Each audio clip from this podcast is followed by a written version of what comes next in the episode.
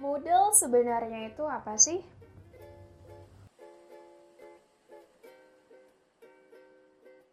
Untuk kamu yang sering main-main dengan e-learning, mungkin udah nggak asing lagi nih, pasti udah dengar yang namanya tentang Moodle.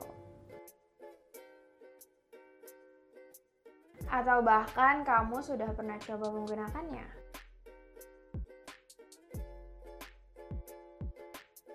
Oke, jadi Moodle itu adalah learning management system yang open source nih dan dapat kamu gunain secara gratis untuk mengelola kegiatan belajar virtual.